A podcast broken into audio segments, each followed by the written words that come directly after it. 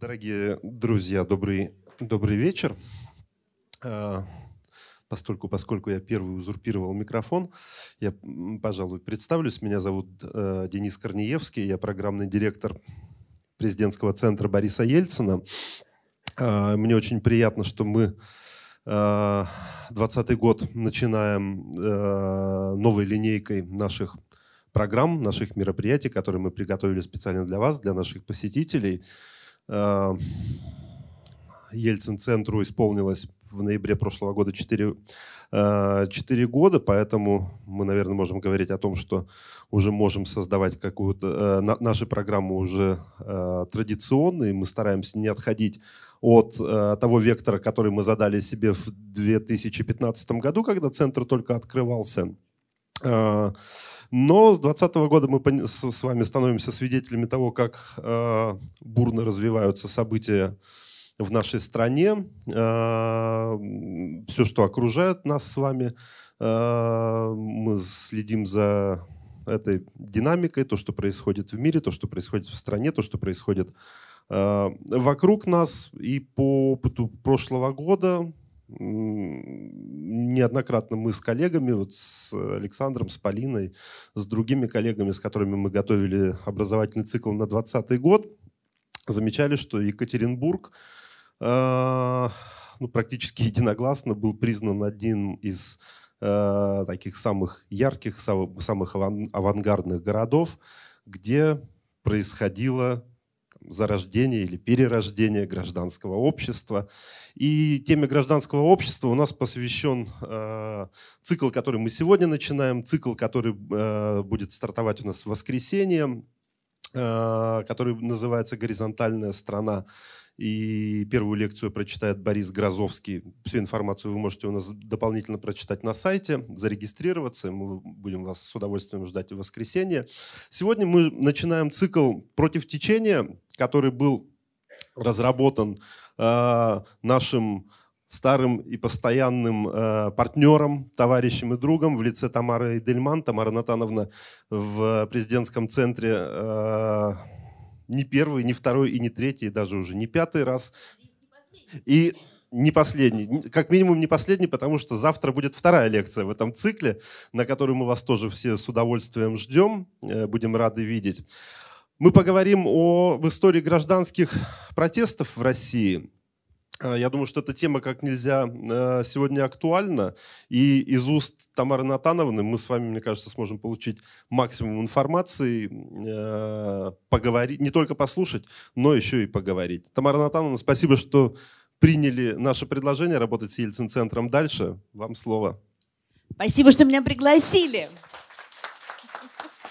Спасибо вам, что вы пришли. Передать вам не могу, как я рада опять оказаться в вашем замечательном городе. Я, конечно, несколько разочарована, что у вас тоже все тает, как у нас, но думаю, что это будет единственное разочарование. А, курс все-таки будет не совсем про Россию, или, скажем так, далеко не только про Россию, а про разные совершенно формы и примеры гражданского непоминовения, он вырос из лекции, которую я совсем в другой жизни в 2012 году читала в таком прекраснейшем месте в Москве, которое называлось Купай-Абай. А потом, э, теперь я сейчас завела себе YouTube-канал, на который вас всячески приглашаю, и там записала лекцию про гражданское неповиновение. Но курс наш будет куда больше и шире. Он только, значит, оттуда вырос и теперь стал разветвляться, разветвляться, разветвляться, и я, готовясь, сама узнаю огромное количество нового, и мне уже поэтому очень приятно, не говоря уже о том, как мне приятно здесь с вами увидеться. И э, будет он построен так, что в основном там будут рассказы про каких-то скажем так, крупных деятелей, связанных вот с мирными формами гражданского протеста. Ну, Махатма Ганди, конечно, Мартин Лютер Кинг и многие-многие другие. Но начать я решила с двух таких общих тем, вот не столько с отдельных конкретных людей, хотя здесь про разных выдающихся людей, естественно, будет идти речь, а вот с общих таких методов, скажем так. Есть международная база гражданского неповиновения, в которой составлен список. Ну, мне кажется, они сами понимают, что он не полный, потому что там в конце написано «а вот есть еще». Там составлен список разных форм гражданских, гражданского действия. Их там собрано 199. Ну и какие-то такие немножечко смешные, типа изобра... э, рисование карикатур. Ну, сейчас, наверное, имеется в виду уже там демотиваторы какие-нибудь, да? А, или э, там, выкрикивание оскорбительных для политического противника, не знаю, слов. Вот что-нибудь такое. Но есть, конечно, куда более... Но это, на самом деле, тоже вполне возможный вариант, естественно. Ну, а есть какие-то совсем другие способы. Там как сидячая забастовка, голодовка. А, ну, есть, конечно, совсем крайние, там, не дай бог, какое-нибудь самосожжение или что-нибудь в этом роде. Но вот две, два варианта, которые я выбрала для сегодняшней и для завтрашней лекции, они довольно сильно распространены. Хотя вообще это, это не рисование карикатур, это посложнее будет. Вот сегодня я поставила здесь значит, под заголовком знаменитые слова Ганди «Заполним тюрьмы». А, и речь пойдет о тех, кто действительно добровольно делает какие-то такие вещи, за которые его сажают в тюрьму. И таких людей, надо сказать, довольно много. А, в разных странах, в разные времена. Хотя, конечно, ну, в принципе, естественно, гражданское неповиновение – это дело последних веков. Надо, чтобы сначала представления о гражданстве сформировались, а потом уже будет такое неповиновение. Ну, э, так, сейчас попробую. О, Ганди сказал такую замечательную фразу, что правда и ненасилие существуют столько же, сколько эти холмы. Ну, естественно, имеется в виду, что они вечны. Наверное, безусловно так. А, но, конечно, когда вот мы смотрим на историю, то большая часть времени мы видим, что если люди чем-то недовольны, ну, они берутся за оружие, да, или там, ну, или они терпят, или начинается там восстание, заговор, революция, ну и так далее, и так далее, и тому подобное. Но почему-то бывают люди, которые действуют другим способом. И э, можно удивляться, можно восхищаться, можно говорить глупости все это. Но во всяком случае, наверное, это заслуживает какого-то большого уважения.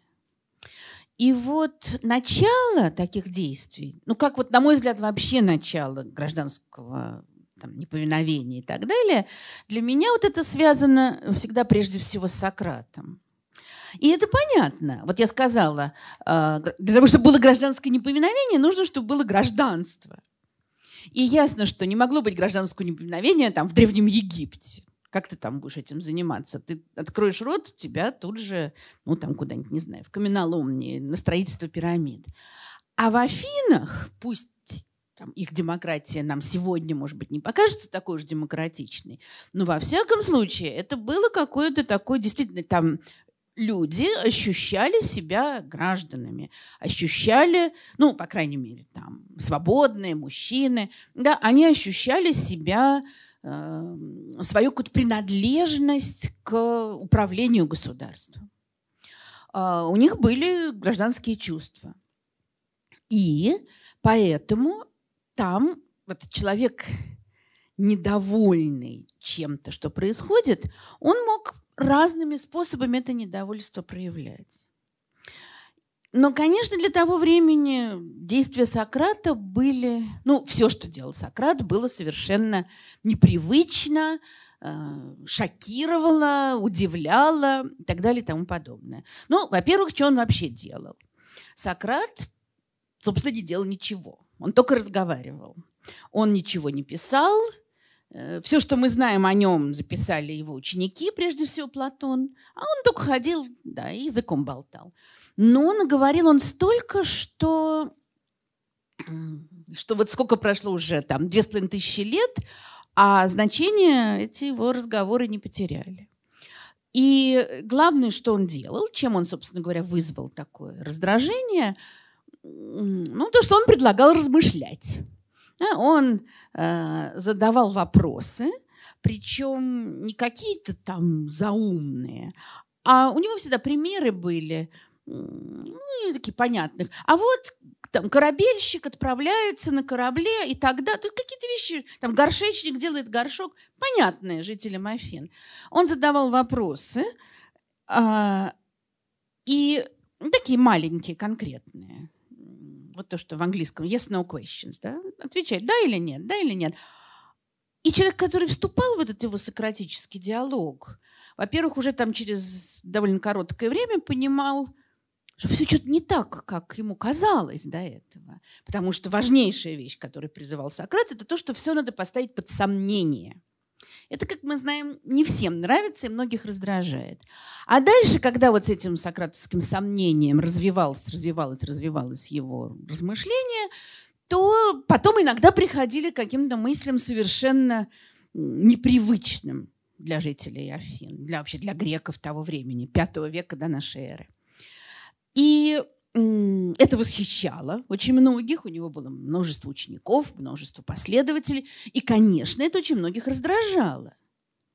Вот через две с тысячи лет Ницше, который ненавидел Сократа, он написал «Сократ отравил мировую культуру ядом рационализма». Если убрать слово «отравил» и «яд», то, в общем, конечно, именно это он сделал. Он предлагал рассуждать, он предлагал думать, сомневаться, то есть не идти на поводу у традиции, не идти на поводу у авторитета. И, конечно, поэтому и начались его неприятности. Несколько жителей Афин обвинили его в том, что он развращает молодежь, потому что учит юношей безбожию, неверию в богов, а это было очень серьезное обвинение. И, соответственно, его привели на суд. Суд в Афинах был устроен очень интересно. Судей выбирали по жребию. Ну, греки всегда считали, что жребие – это воля богов. А, э, значит, боги плохих людей, неправильных людей не назначат. Их выбирали по жребию, и их было 500 человек. То есть это... Э, мы не знаем точно, сколько в это время было жителей в Афинах, на народном собрании, в народном собрании принимали участие около 6 тысяч. А, то, ну, очевидно, всего было там женщинами, детьми, мигрантами и так далее, было где-то от 50 до 100 тысяч в расцвет Афин. То есть 500 человек – это вообще это много. Это, это, можно сказать, что полис его судит. Прям вот представители города. И то, что Сократ говорил на суде, ну, мы не можем гарантировать, что так оно и было. Есть историки, которые вообще считают, что это все придумано. Но в данном случае это не важно, потому что то, что Сократ говорил на суде, осталось для, на все века. Записано это прежде всего Платоном в его работе «Апология Сократа» и, в нек... и потом еще в диалогах, где рассказывается о Сократе уже в тюрьме. А, и он, и он вел себя очень нахально. Вот он... Э, ощущение такое, что он совершенно не хотел, чтобы его оправдали. Он...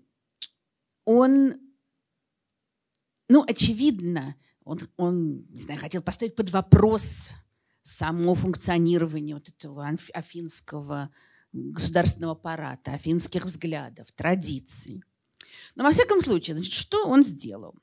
Э, сначала он произносит, да, в Афинах не было никаких там защитников, обвинителей. Каждый обвинял сам, если кого-то хотел обвинить, и защищался сам.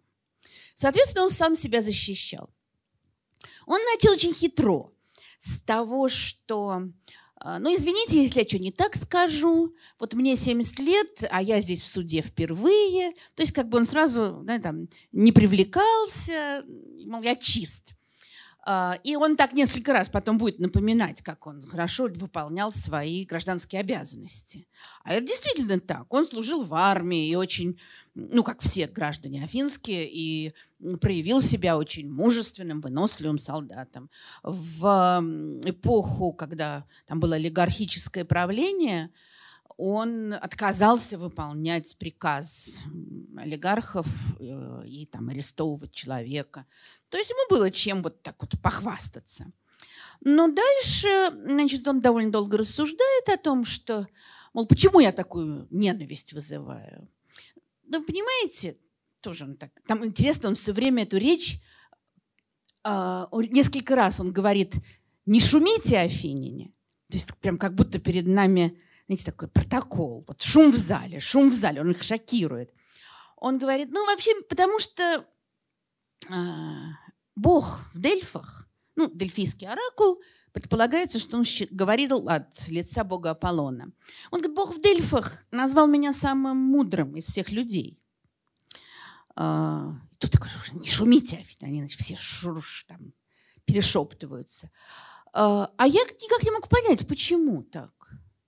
И тогда я стал смотреть на всех, кого называют мудрыми. Вот на этих, этих, этих.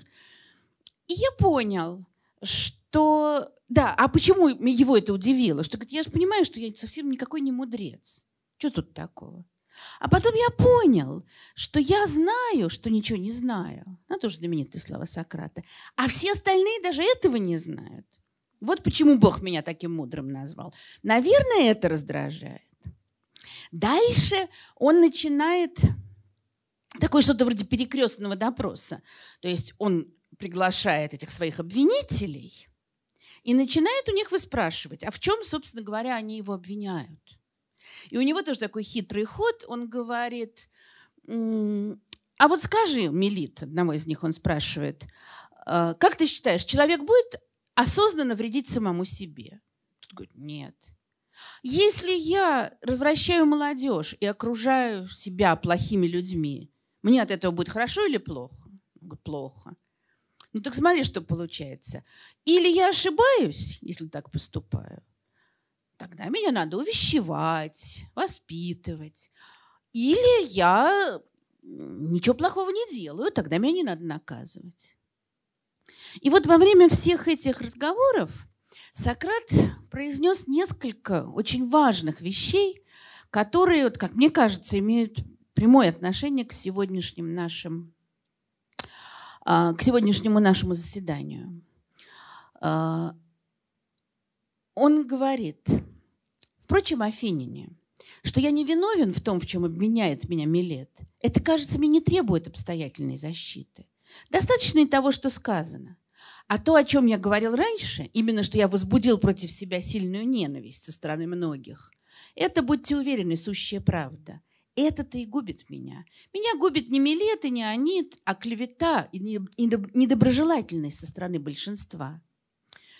А, еще, многих еще погубит. Нечего опасаться, что дело на мне остановится. Быть может, кто-нибудь скажет, и не стыдно себе, и не стыдно тебе, Сократ, что ты делал такое дело, из-за которого тебе придется, пожалуй, теперь умереть. А Милет требовал для него смертной казни. На это я считал бы себя вправе возразить так. Нехорошо ты это говоришь, мой милый.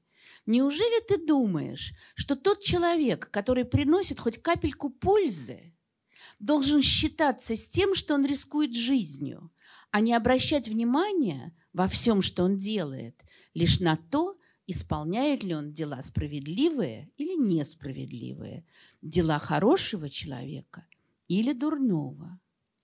Ну и дальше он приводит там примеры из Троянской войны, что вот если бы троянские герои, там, ахейские, э, не выполняли свой долг, потому что боялись смерти, что бы было.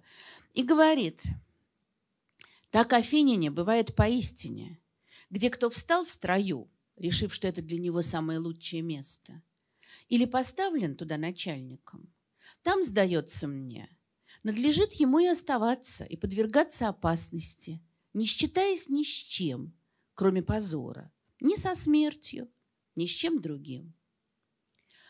И, понимаете, можно сказать, ну, понятно, там красивые слова, но проблема заключается в том, что Сократ заплатил жизнью за свои слова. И он очень хорошо понимал, что он раздражает судей, провоцирует судей. А он говорит дальше – если бы мне сейчас сказали, Сократ, если вы мне сейчас отпустите и скажете, Сократ, на этот раз мы не поверим Аниту и отпускаем тебя, с тем, однако, условием, чтобы ты более не проводил время в этом исследовании и не занимался философией. Ежели впредь ты будешь увлечен на этом деле, то умрешь.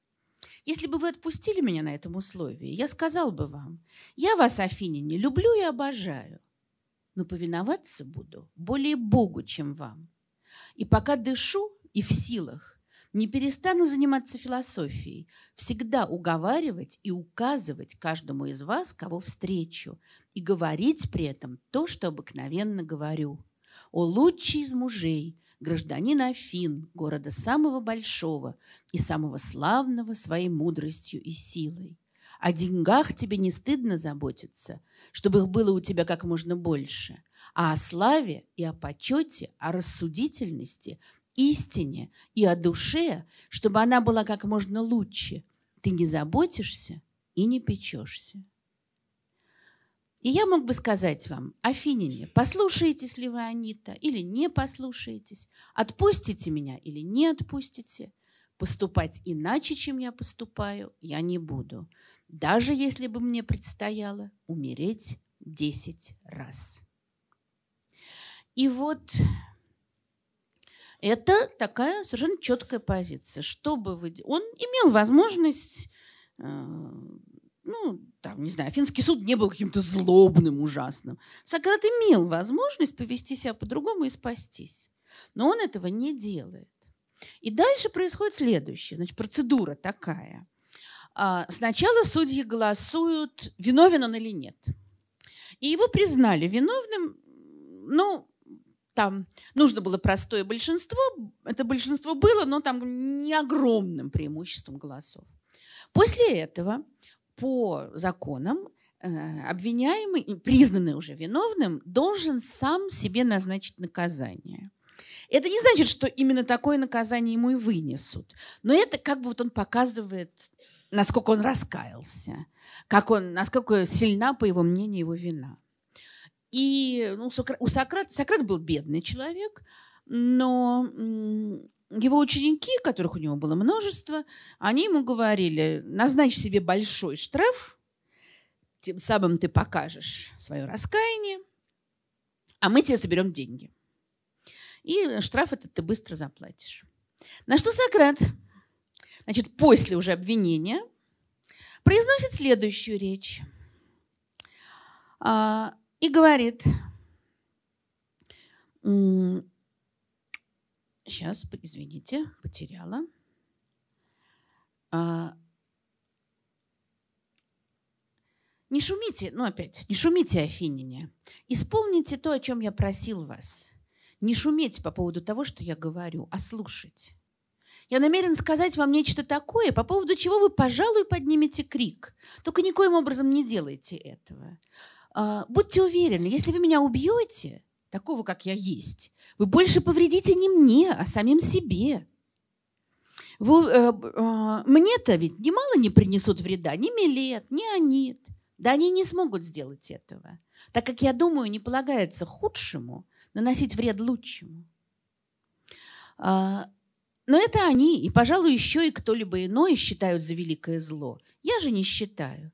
Я считаю гораздо большим злом поступать так, как они теперь поступают, стремясь несправедливо осудить человека на смерть. После чего он говорит, ну что, на что я должен осудить себя за то, что я столько лет разговариваю, учу молодежь, учу их быть справедливыми, э, не отступать от правды. Я думаю, да, ну мне тут советуют э, штраф назначить. Ну, хотите, назначьте штраф. Но я думаю, что меня надо присудить к обеду в Притонее. Притоней было такое, ну, скажем, государственное учреждение, где заседали пританы. Пританы – это одни из высших чиновников афинских.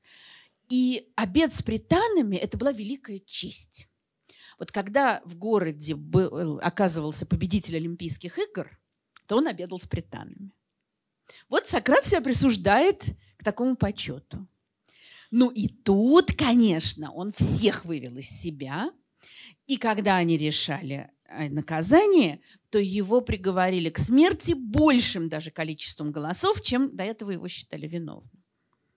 То есть вот он всех просто вывел из себя. Тем, как он им говорил, а вот я считаю, что я прав, а вот я все равно так буду делать, а вот делайте, что хотите. И ничего, я не отступлю. А, и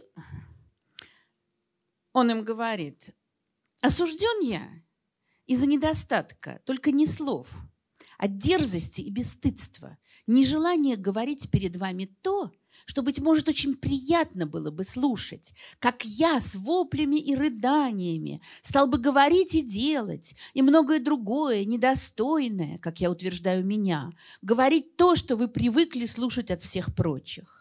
Но он там говорит, я знаю, есть люди, которые плачут перед вами, приводят своих родных и близких, э, вот указывают там на деток малых и говорят, простите меня.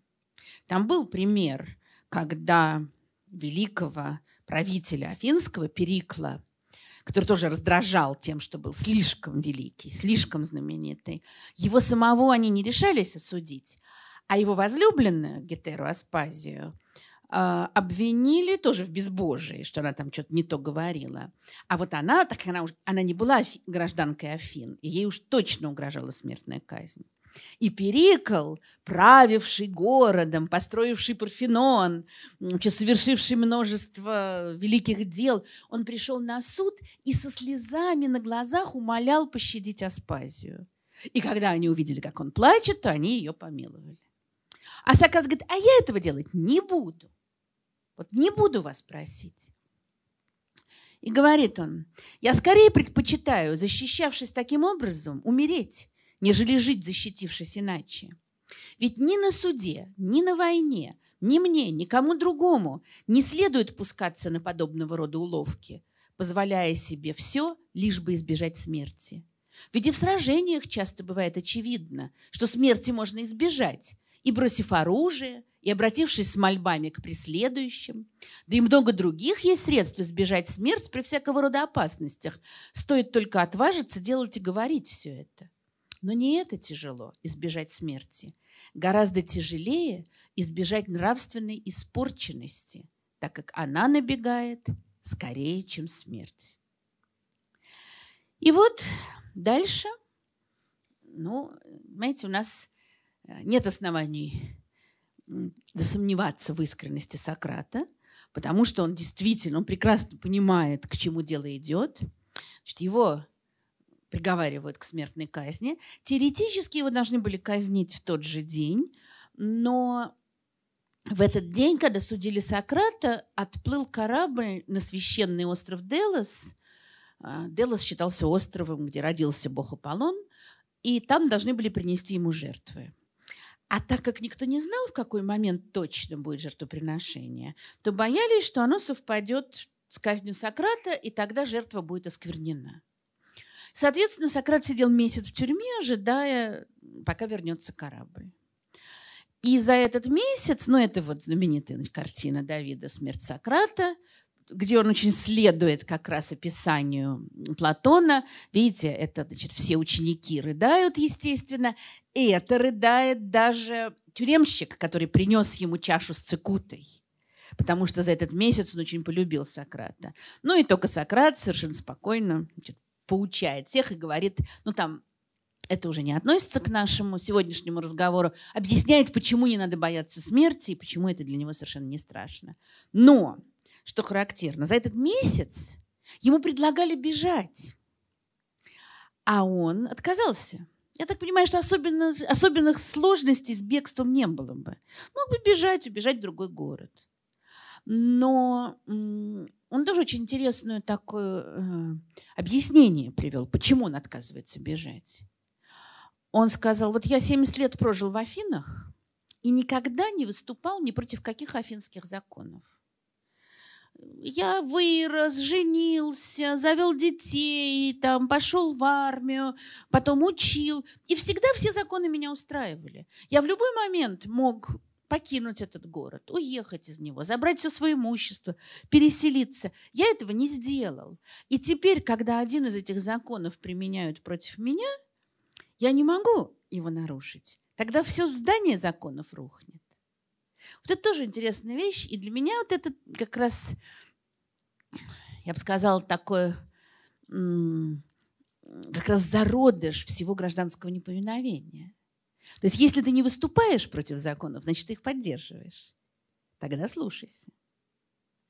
И Сократ отказался бежать, ему принесли цикуту, яд, а, и он его выпил, еще утешал учеников, ходил по своей камере, пока у него были силы, потом лег, холод поднимался от ног выше и наконец, он сказал, ну, так он умирал от яда, то надо было принести жертву Богу врачевания Асклепию. Он сказал ученикам, мы должны Асклепию петуха, так отдайте же, не забудьте. Повернулся лицом к стене и умер. Ну, вскоре жители Афин раскаялись, изгнали его обвинителей, Сократу поставили памятник, но его уже было не вернуть.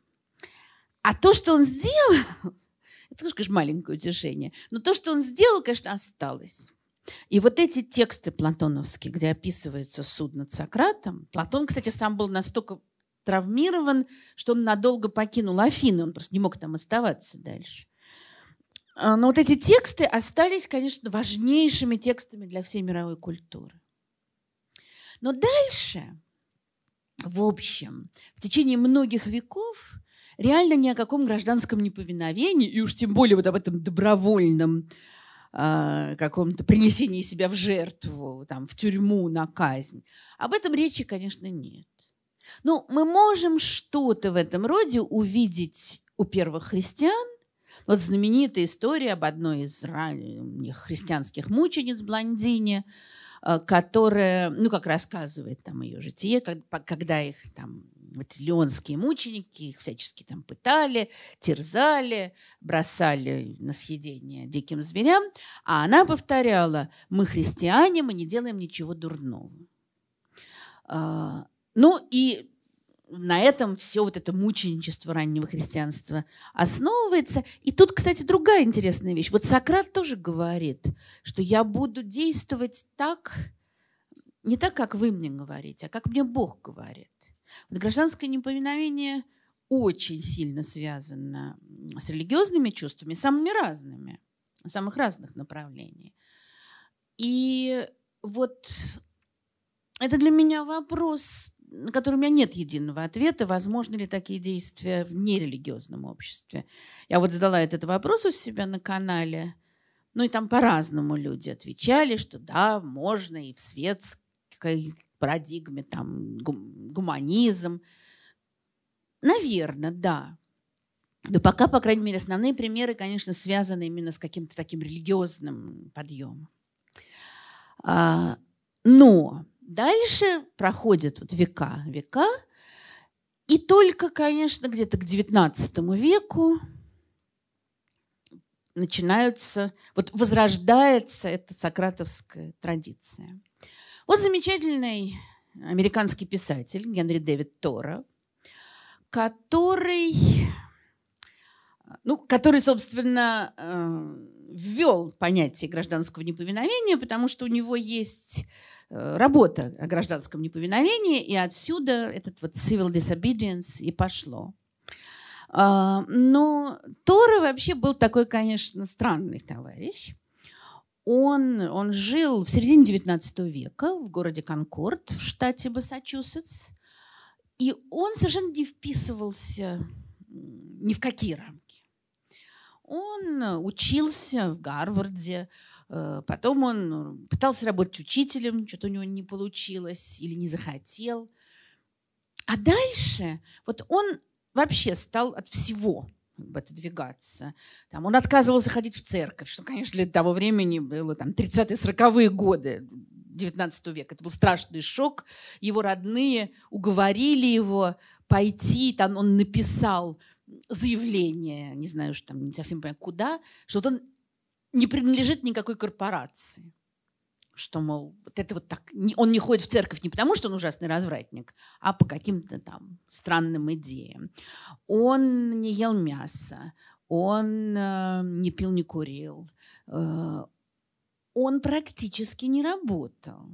Ну, или, вернее, скажем так, от него, ну, вот при его таком происхождении, буржуазном, достаточно зажиточном, предполагалось, что, ну, у него будет какая-то... Ну, учителем не вышло, ну, может быть, каким-то делом займется, еще что-то. Его все это совершенно было ему чуждо и неприятно. А, там, ну, как у многих мыслителей, о которых сегодня будет идти речь, там еще на это накладывалось такое отрицание собственности, накопительства и так далее. И он тоже, я думаю, к ужасу своих родственников многочисленных, занимался паденной работой, физической. Совершенно как-то ему вроде бы не подходившей. А потом он э, вообще поселился в лесу на э, участке а, завтра у меня будет эта картинка, на участке земли, который принадлежал другому великому американскому э, писателю Ральфу Олда Эмерсону, с которым он дружил.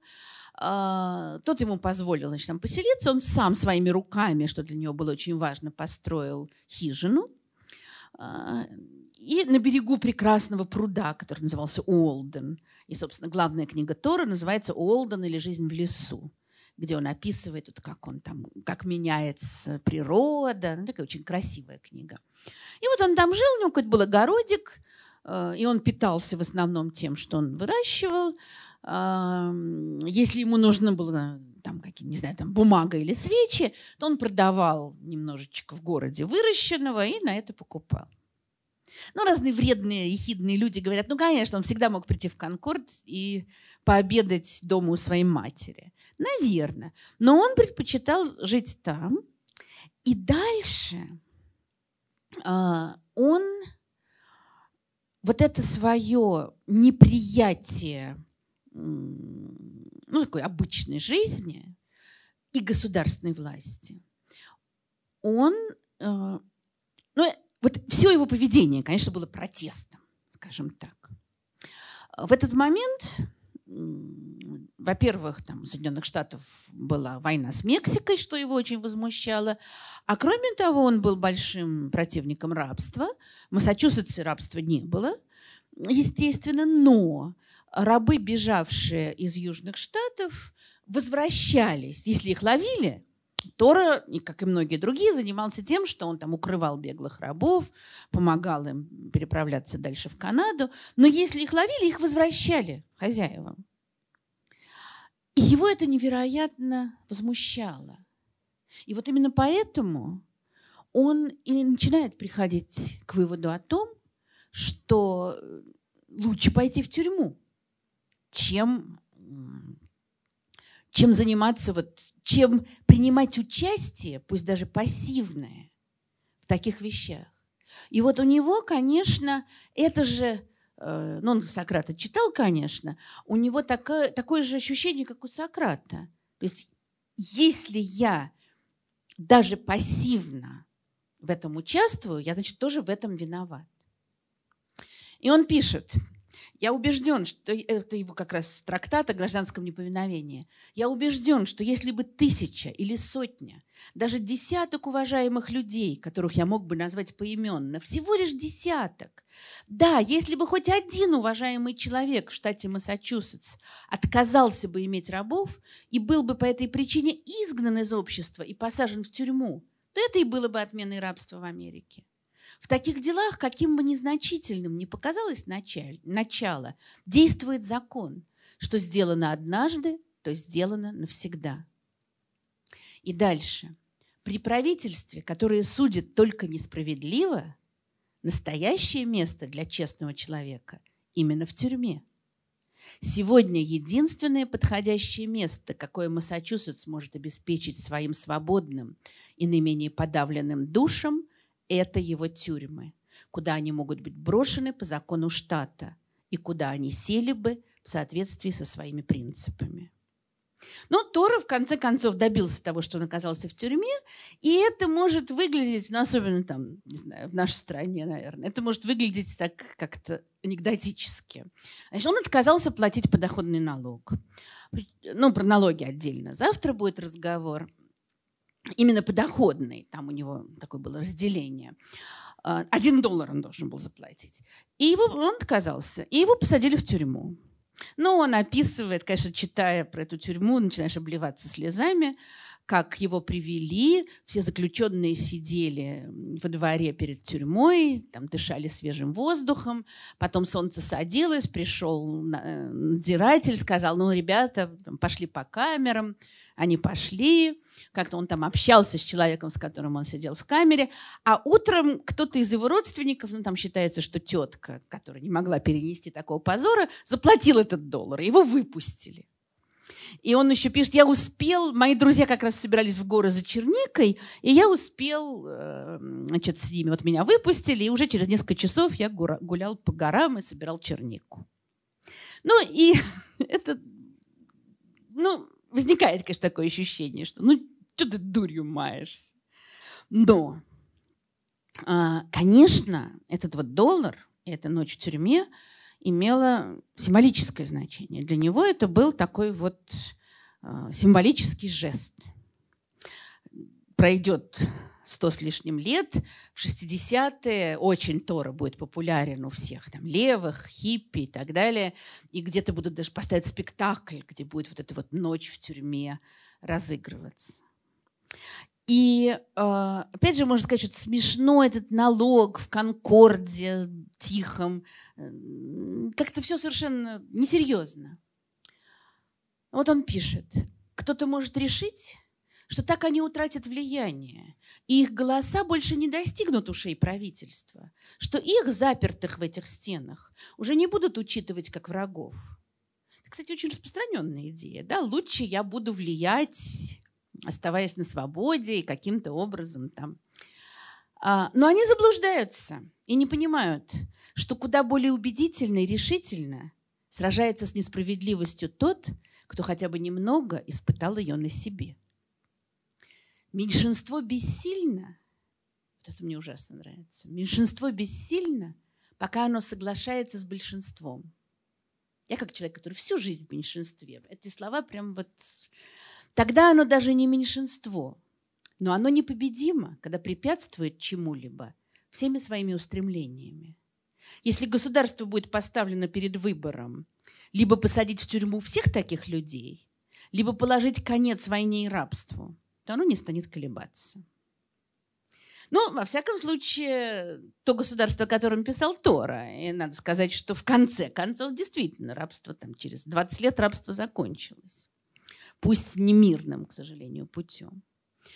Но а, вот думаю, что за Тора и за его отношение к налогам, и за его вот этими всеми действиями с тюрьмой, конечно, стоит очень такая давняя пуританская традиция всех тех их вот твердых, несгибаемых протестантов, которые там, уезжали в Америку из Англии, что, потому что им не давали верить так, как они хотят, которые там, значит, строили город на холме, ожидая рая, и при всех своих там, таких, при всей своей негибкости – и фанатизме. Это, конечно, люди с очень твердыми моральными качествами. И Тора, безусловно, это унаследовал, хотя сам он, наверное, себя вот к таким пуританам не отнес.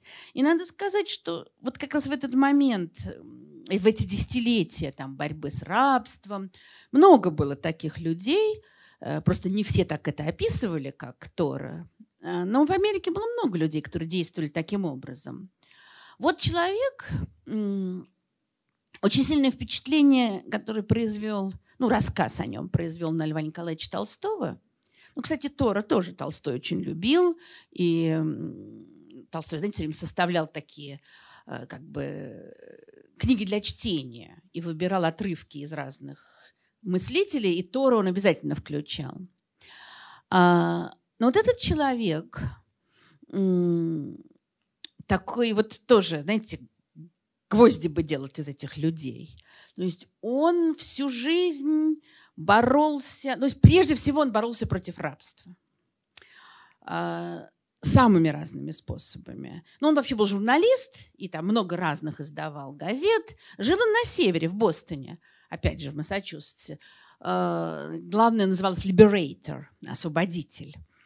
И он ну, писал статьи, призывал, требовал. Когда ему говорили, ну, в это время, это тоже там 30-е, 40-е годы, много было людей, которые уже это делали. Но ему говорили, ну, может быть, как-то, ну, не надо так уже резко. Давайте попробуем найти компромисс. А он, на что он отвечал? Меня призывают а, я не хочу, извините, я сейчас с листа перевожу с английского, не хочу не думать, не говорить, не писать умеренно. Нет, нет. Скажите человеку, чей дом в огне, чтобы он умеренно бил тревогу. Скажите ему, чтобы он умеренно спасал свою жену от э, нападения на нее. Скажите матери, чтобы она постепенно вы, вытаскивала ребенка из огня, куда он упал. И не призывайте меня к умеренности. Но вот этот такой совершенно радикальный человек при этом был невероятно как раз умерен но он бы, наверное, не согласился с этим словом, он был умерен именно в способах, которыми он действовал. Его все время пытались привлечь к суду за там, поджиг...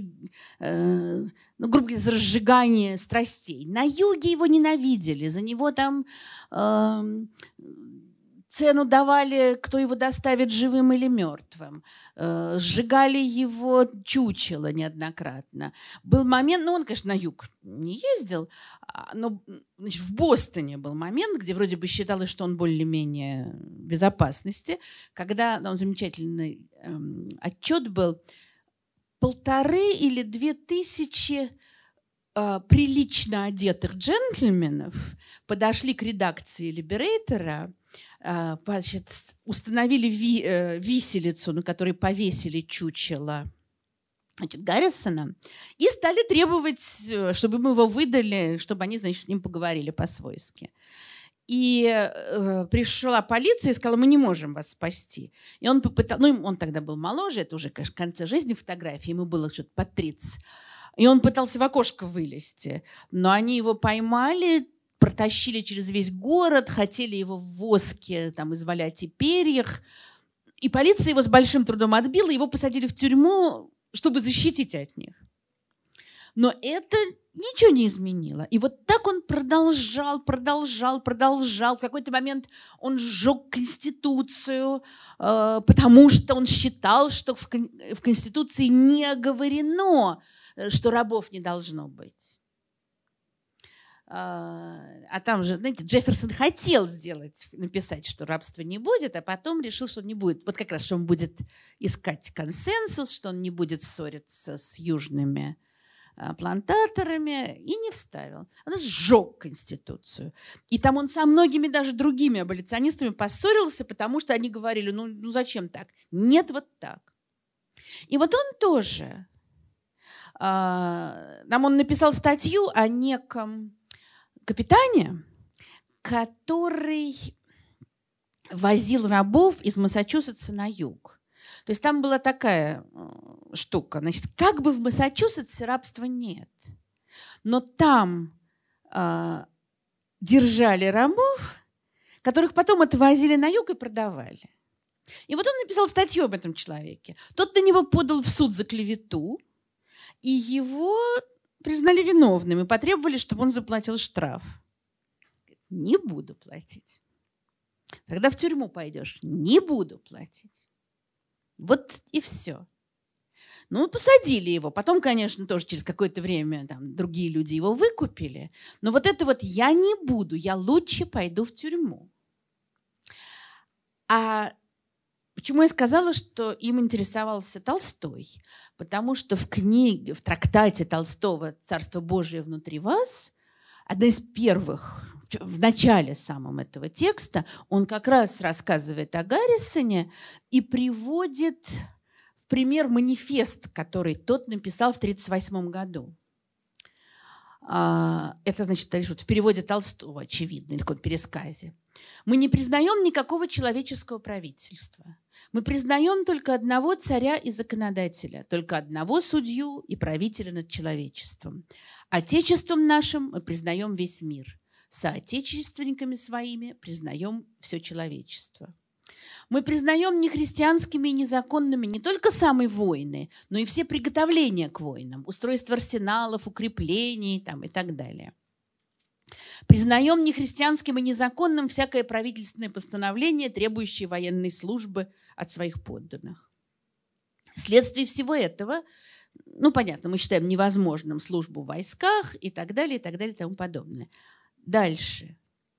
Мы не проповедуем революционного учения – Дух революционного учения есть дух мести, насилия и убийства. Мы же желаем быть преисполнены Духом Христа. Мы подчиняемся всем узаконениям и всем требованиям правительства, кроме тех, которые противны требованиям Евангелия. Сопротивление наше ограничивается покорным подчинением, имеющим быть наложенным на нас за неповиновение наказанием намереваясь без сопротивления переносить все направленные на нас нападения. Мы, между тем, не намеренно, пере... намеренно не переставая нападать на зло мира, где бы оно ни было. Ну вот, как раз еще там за, э, ну, за столь, там, до три четверти века до Ганди, это, в общем, и есть заполним тюрьмы.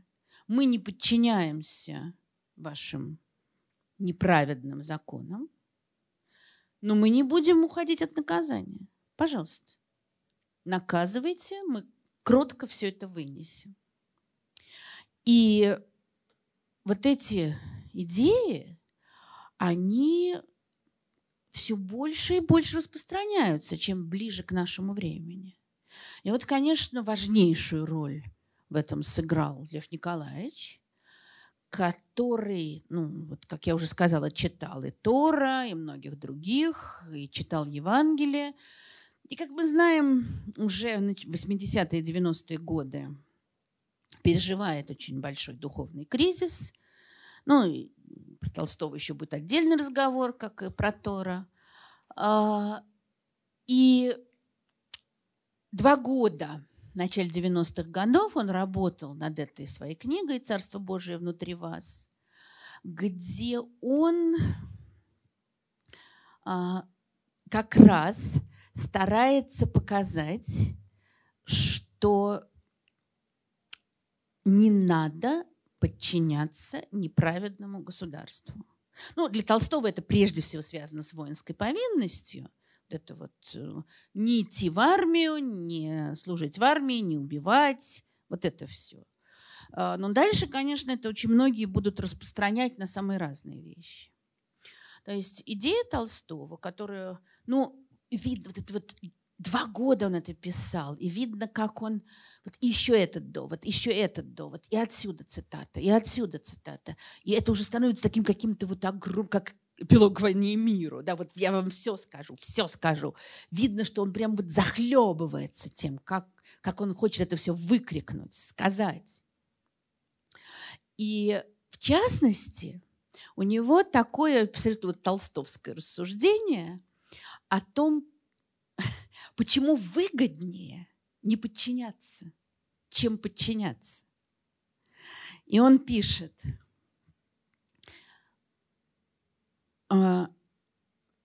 если большинство людей предпочитает подчинение не подчинению, то это происходит не вследствие трезвого взвешивания выгод и невыгод, а потому что к подчинению привлекает людей гипнотизация, которой они при этом подвергаются.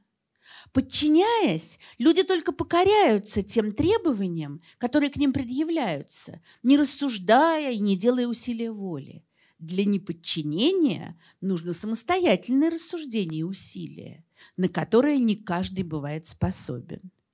Если же, исключив нравственное значение подчинения и неподчинения, сообразовываться только с одними выгодами, то неподчинение в общем всегда будет выгоднее подчинение. Вот Сократ был в восторге, абсолютно такое сократовское рассуждение.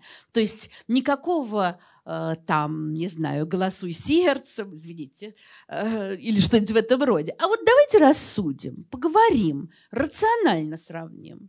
Это вот Толстому очень нравилось. А, невыгоды, не, невыгоды неподчинения требованиям правительства будут состоять в том, что меня, как отказавшегося исполнить требования, будут судить. И в лучшем случае или оправдают, или заставят отбывать срок службы на невоенной работе. В худшем же случае приговорят к ссылке или заключению в тюрьму на 2-3 года, может быть, на более долгое заключение, может быть, и на казнь. Таковы невыгоды неподчинения. Невыгоды же подчинения будут состоять в следующем. Вот здесь очень здорово, как вдруг просыпается все-таки писатель.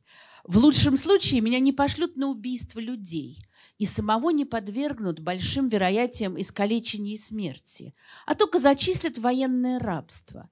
Я буду наряжен в шутовской наряд, мной будет помыкать всякий человек выше меня чином, от ефрейтора до фельдмаршала. Меня заставят кривляться телом, как им этого хочется, и, продержав меня от одного до пяти лет, оставят на десять лет в положении готовности всякую минуту явиться опять на исполнение всех этих дел, ну, в запасе. В худшем же случае будет то, что при всех тех же прежних условиях рабства меня еще пошлют на войну, где я вынужден буду убивать ничего не сделавших мне людей чужих народов, где могу быть искалечен и убит. Таковы сравнительные невыгоды. Сравнительные же выгоды подчинения и неподчинения следующие. Для неотказавшегося выгоды будут состоять в том, что он, подвергнувшись всем унижениям и исполнив все жестокости, которые от него требуются, может, не будучи убитым, получить украшения, красные, золотые, мишурные на свой шутовской наряд.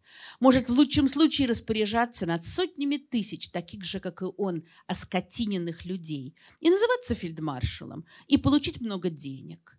Выгоды же отказавшегося – будут состоять в том, что он сохранит свое человеческое достоинство, получит уважение добрых людей и, главное, будет несомненно знать, что он делает дело Божье и потому несомненное добро людям. Ну вот абсолютно вообще то же, что говорил Сократ, а? что не, э, страшнее смерти нравственная э, порча. И лучше я умру, чем буду тут перед вами унижаться или отказываться от своей философии. И вот Толстой говорит то же самое.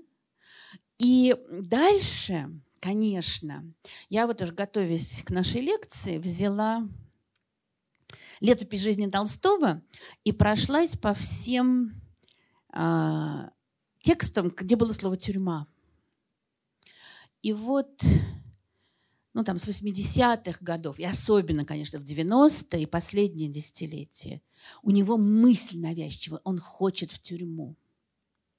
Он все время хочет в тюрьму. Это, конечно, очень еще обострялось тем, что толстовцы-то последовали его проповеди. И далеко не только в России. Там ему пишут про какого-то француза, который отказался служить в армии и пошел в тюрьму. А в России их были десятки, может, даже сотни. И они и их сажали на довольно большие сроки. А его-то нет. И он прямо вот... Для него это было мучение. И опять же, вот зная Толстого, тоже э, ему, конечно, это очень многие бросали как бы обвинение, что, мол, сам сидишь там у себя в Ясной Поляне, да, жируешь, а другие за тебя, это известные тоже обвинения, да, а других за тебя, значит, в СИЗО. А, и он пишет, он посещает этих толстовцев арестованных, помогает им всячески. Э, Все время хочется мне сказать вам, что я люблю вас и жалею вас, горжусь вами и желаю подражать вам. А, и в какой-то момент ему, ему кто-то, значит, прислал в 908 году у него был значит, юбилей, все его поздравляют, и тут ему кто-то пишет, что наилучшей формой чествования было бы посадить, ну не ему, а там кому-то, было посадить Толстого в тюрьму ко дню, ко дню юбилея, что дало бы ему глубокое нравственное удовлетворение. И Толстой диктует ответ. Действительно, ничто так вполне не удовлетворило бы меня и не дало бы мне такой радости, как именно то, чтобы меня посадили в тюрьму, в хорошую, настоящую тюрьму, вонючую, холодную, голодную. И он вот не может этого пережить. И делает все, что возможно, чтобы помогать тем, кто мучается за него. Вот, ну, Толстой многим помогал.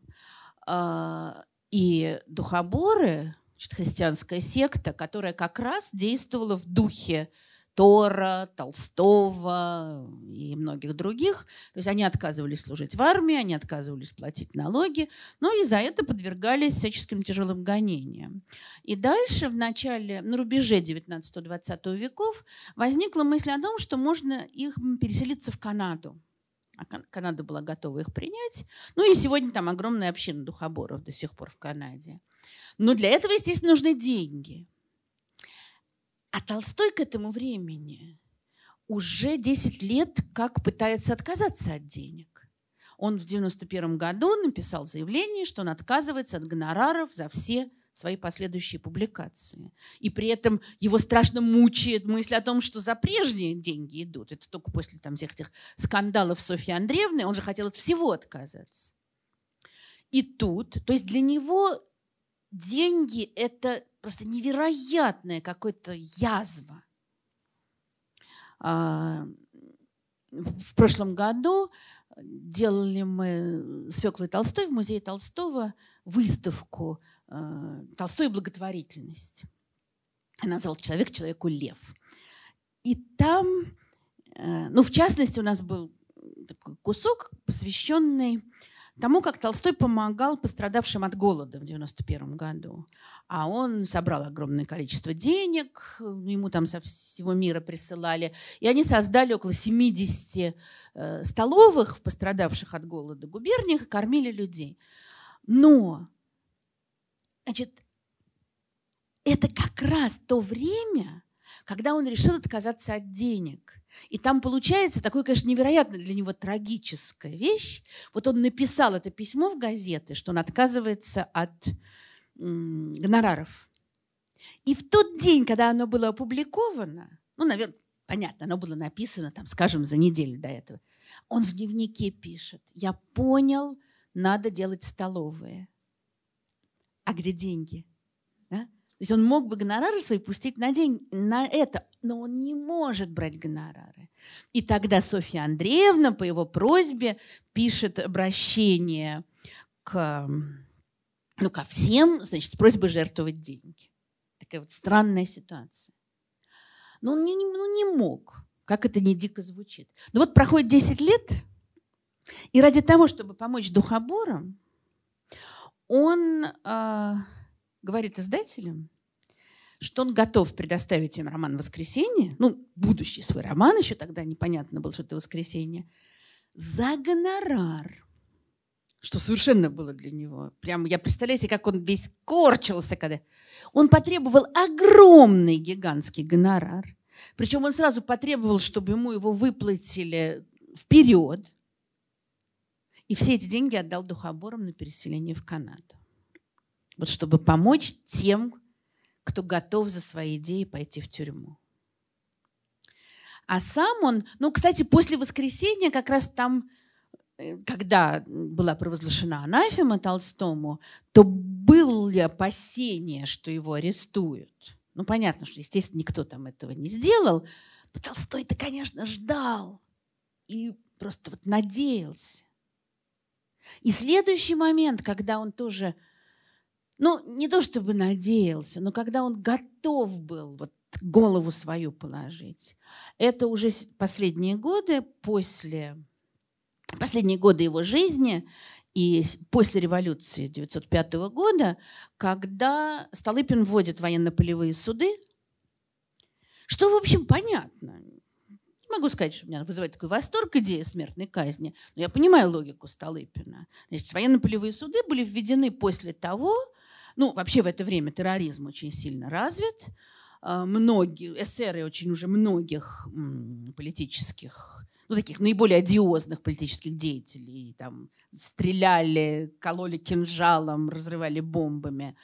А, и летом 1906 года на дачу, где Столыпин жил со своей семьей, и где у него была такая, ну, как бы принимал просителей, то есть одновременно работал, под видом просителей пришли эсеры, взорвали бомбу, там разнесло совершенно этот особняк. Маленькая дочка Столыпина ее выбросила с балкона, она осталась калекой на всю жизнь. Ну, там погибло много людей, сам-то Столыпин не пострадал. Вскоре после этого были введены военно-полевые суды, а, которые, значит, ну, как бы военный суд предполагается, что он судит военных. Но по военно-полевым судам казнили террористов или тех, кого обвиняли в терроризме. А обвиняли очень часто там э, поджог усадьбы мог вполне пройти как терроризм. Э, помещичьи усадьбы там. И они выносили, они могли выносить смертные приговоры, и они выполнялись в течение 24 часов, чтобы Дума не успела амнистировать. Ну и понимаете, тоже вот с нашим опытом нынешним, э, да, военно-полевые суды просуществовали всего несколько месяцев, потому что Дума не утвердила их. Но потом ввели их там под другой в другом виде. Нет. И вот э, с 906 года там, до 914 а, было казнено 3000 человек. Ну, около того. Ну, да, в нашей стране бывали годы, когда каждый день столько казнили. Но тогда это воспринималось, конечно, совершенно по-другому. При том, что Э, ну, мы любим говорить, что смертной казни не было. Это не совсем так. Она была, но еще со времен Елизаветы. Или это делали особые суды, как с Пугачевым, с декабристами. Э, но любой смертный приговор должен был идти на утверждение государю. Их мало очень было. Ну, ясно, что там солдат прогоняли сквозь строй, но приговоров выносили очень редко. И, конечно, вот эта вот вся столыпинская политика вызывала страшный шок.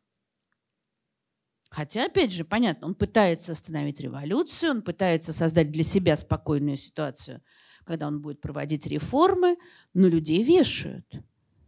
И Толстой, для которого это вот такое высшее воплощение ужаса, идущего от государственной власти, вот он пишет свое «Не могу молчать» в 1908 году – Семь смертных приговоров, два в Петербурге, один в Москве, два в Пензе, два в Риге, четыре казни, две в Херсоне, одна в Вильне, одна в Одессе. И это в каждой газете. И это продолжается не неделю, не месяц, не год, а годы. И происходит это в России, в той России, в которой народ считает всякого преступника несчастным, и в которой до самого последнего времени по закону не было смертной казни. 12 человек. Ну, там э, газете приводит цитату. Сегодня в Херсоне казнены через повешение 20 крестьян за разбойное нападение на усадьбу землевладельцев в Елисаветградском уезде. Потом 12 еще где-то. 12 человек из тех самых людей, трудами которых мы живем, тех самых, которых мы, мы всеми силами развращали и развращаем, начиная от яда водки и до той ужасной лжи веры, в которую мы не верим. Двенадцать мужей, отцов, сыновей, тех людей на доброте, трудолюбии простоте которых только и держится русская жизнь, схватили, посадили в тюрьмы, заковали в ножные кандалы. Потом связали им за спиной руки, чтобы они не могли хвататься за веревку, на которой их будут вешать, и привели под виселицы. Несколько таких же крестьян, как и те, которых будут вешать, только вооруженные и одетые в хорошие сапоги и чистые мундиры с ружьями в руках, сопровождают приговоренных. Рядом с приговоренными в парчевой ризе и в петрохиле с крестом в руке идет человек с длинными волосами. Шествие останавливается. Руководитель всего дела говорит что-то, секретарь читает бумагу. И когда бумага прочтена, человек с длинными волосами, обращаясь к тем людям, которых другие люди собираются удушить веревками, говорит что-то о Боге и Христе. Тотчас же после этих слов палачи, их несколько, один не может управиться с таким сложным делом, разведя мыло и намылив петли веревок, чтобы лучше затягивались, берутся за закованных, надевают на них саваны, взводят на помост с виселицами и накладывают на шеи веревочные петли. И вот один за другим живые люди сталкиваются с выдернутых из-под их ног скамеек и своей тяжестью сразу затягивают на своей шее петли и мучительно задыхаются. За минуту еще перед этим живые люди превращаются в висящие на веревках мертвые тела, которые сначала медленно покачиваются, потом замирают в неподвижности. И вот, написав этот невероятный, конечно, по своему воздействию манифест против смертной казни, он заканчивает такими словами. Затем я и пишу это, и буду всеми силами распространять то, что пишу, и в России, и вне ее, чтобы одно из двух или кончились эти нечеловеческие дела, или уничтожилась бы моя связь с этими делами. Вот опять вот это же сократовское. Я ответственен за это. Чтобы или посадили меня в тюрьму, где бы я ясно сознавал, что не для меня уже делаются все эти ужасы, или же, что было бы лучше всего, так хорошо, что я и не смею мечтать о таком счастье, надели на меня, так же, как на тех 20 или 12 крестьян, саван, колпак, и также столкнули со скамейки, чтобы я своей тяжестью затянул на своем старом горле намыленную петлю. Ну, понятно, что так же, как Царство Божие, так же и это печаталось за границей, было запрещено, все равно все прочитали. Это, кстати, вызвало такой hate mail очень большой, ему многие писали с возмущением, ему прислали веревку с добавлением «не утруждайте правительство, сделайте это сами». Ну, в общем, все как полагается. Но вот эта вот идея не участвовать в зле, пусть даже и лучше, даже если хорошо, пусть я понесу наказание, это будет, вот тогда я в этом не участвую. И эта идея, конечно, огромное произвела впечатление, и далеко не только на толстовцев.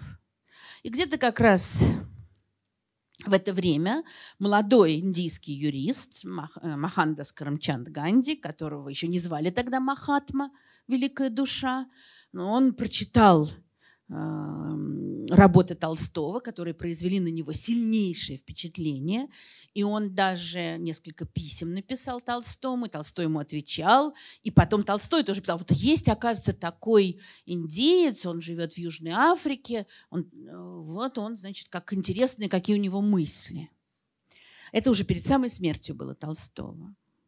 И Ганди, конечно, впитал идеи Толстого, переработал их на свой лад – и использовал. Но опять же, еще будет отдельная будет лекция про Ганди, поэтому подробно сейчас о нем речи не, будет. А это очень сложная, очень непростая фигура, которая заслуживает отдельного разговора. Но вот опять по отношению к тюрьме. Что происходит? Ганди вообще беспрерывно сажали в тюрьму. Он за свою жизнь э, что-то там около 11 раз был в тюрьме, и всего провел там 6 лет, больше 6 лет по сумме он провел в тюрьме.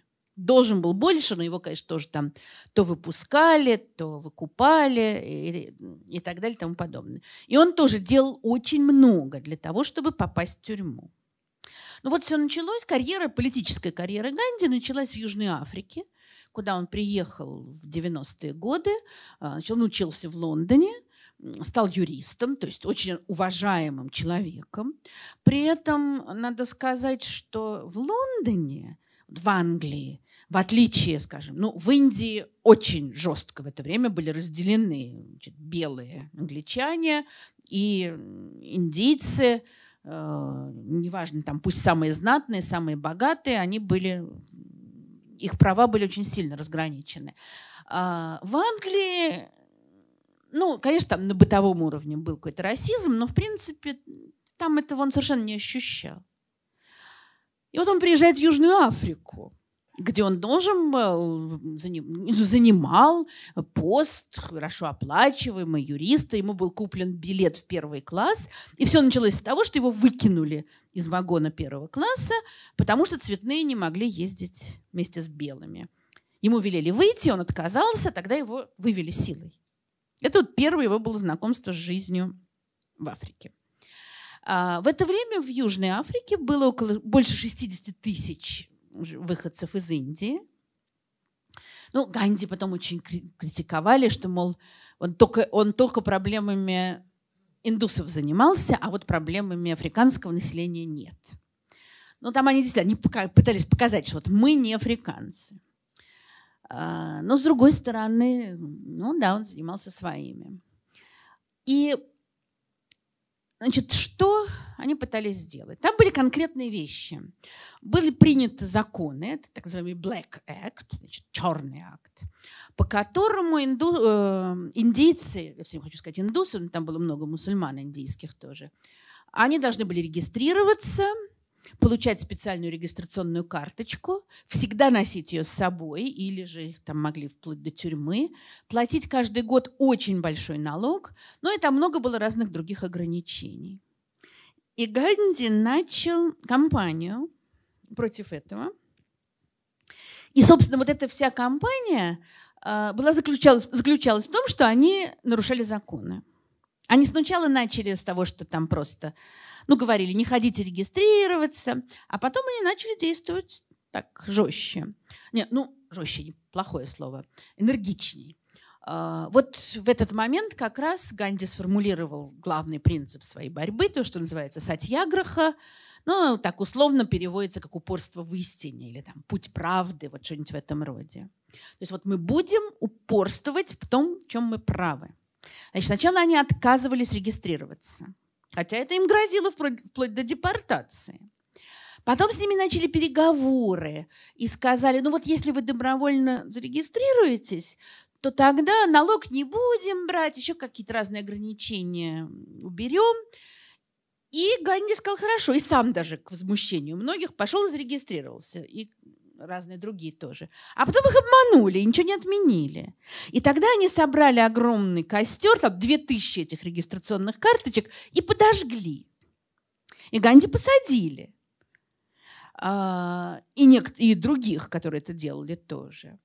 Это был первый, там, за время, за годы в Южной... 21 год он был в Южной Африке, и за это время четыре раза его сажали.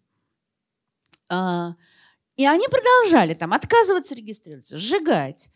Дальше на это наложилась другая вещь. Две вещи. Во-первых, вот из всех этих провинций южноафриканских, которые даже тогда еще был Uh, ну, то есть это сначала было Бурское, потом уже после англо-бурской войны перешло под контроль англичан. Самый богатый был Трансваль. Все хотели работать в Трансвале. А индейцам, жившим в других провинциях, было запрещено без особого разрешения въезжать в Трансваль. И тогда там началось с того, что не Ганди, другой какой-то человек, он заявил заранее властям, тоже очень характерная вещь, я собираюсь нарушить пограничный режим. И он въехал в Трансваль. Его, значит, потащили в суд, сказали, уезжаю. Он говорит, не буду. Тогда его посадили.